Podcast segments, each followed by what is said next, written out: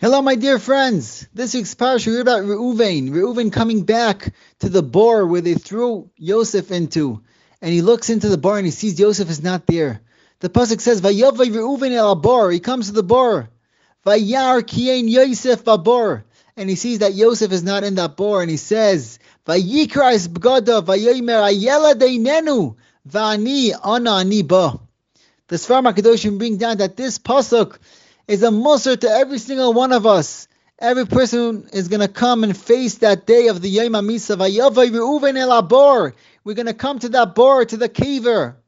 And then Chas v'shalom, a person is going to see Kien Yosef Babor. He didn't add on anything to his life. It's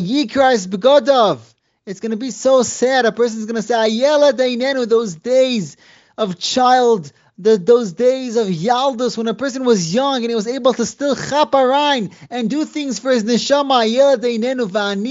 But where am I going to? This is a tremendous mussar to each one of us to remember.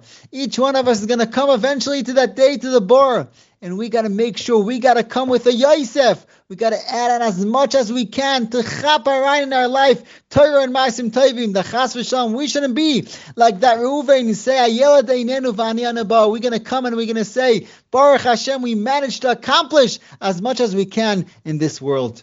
Have a great day.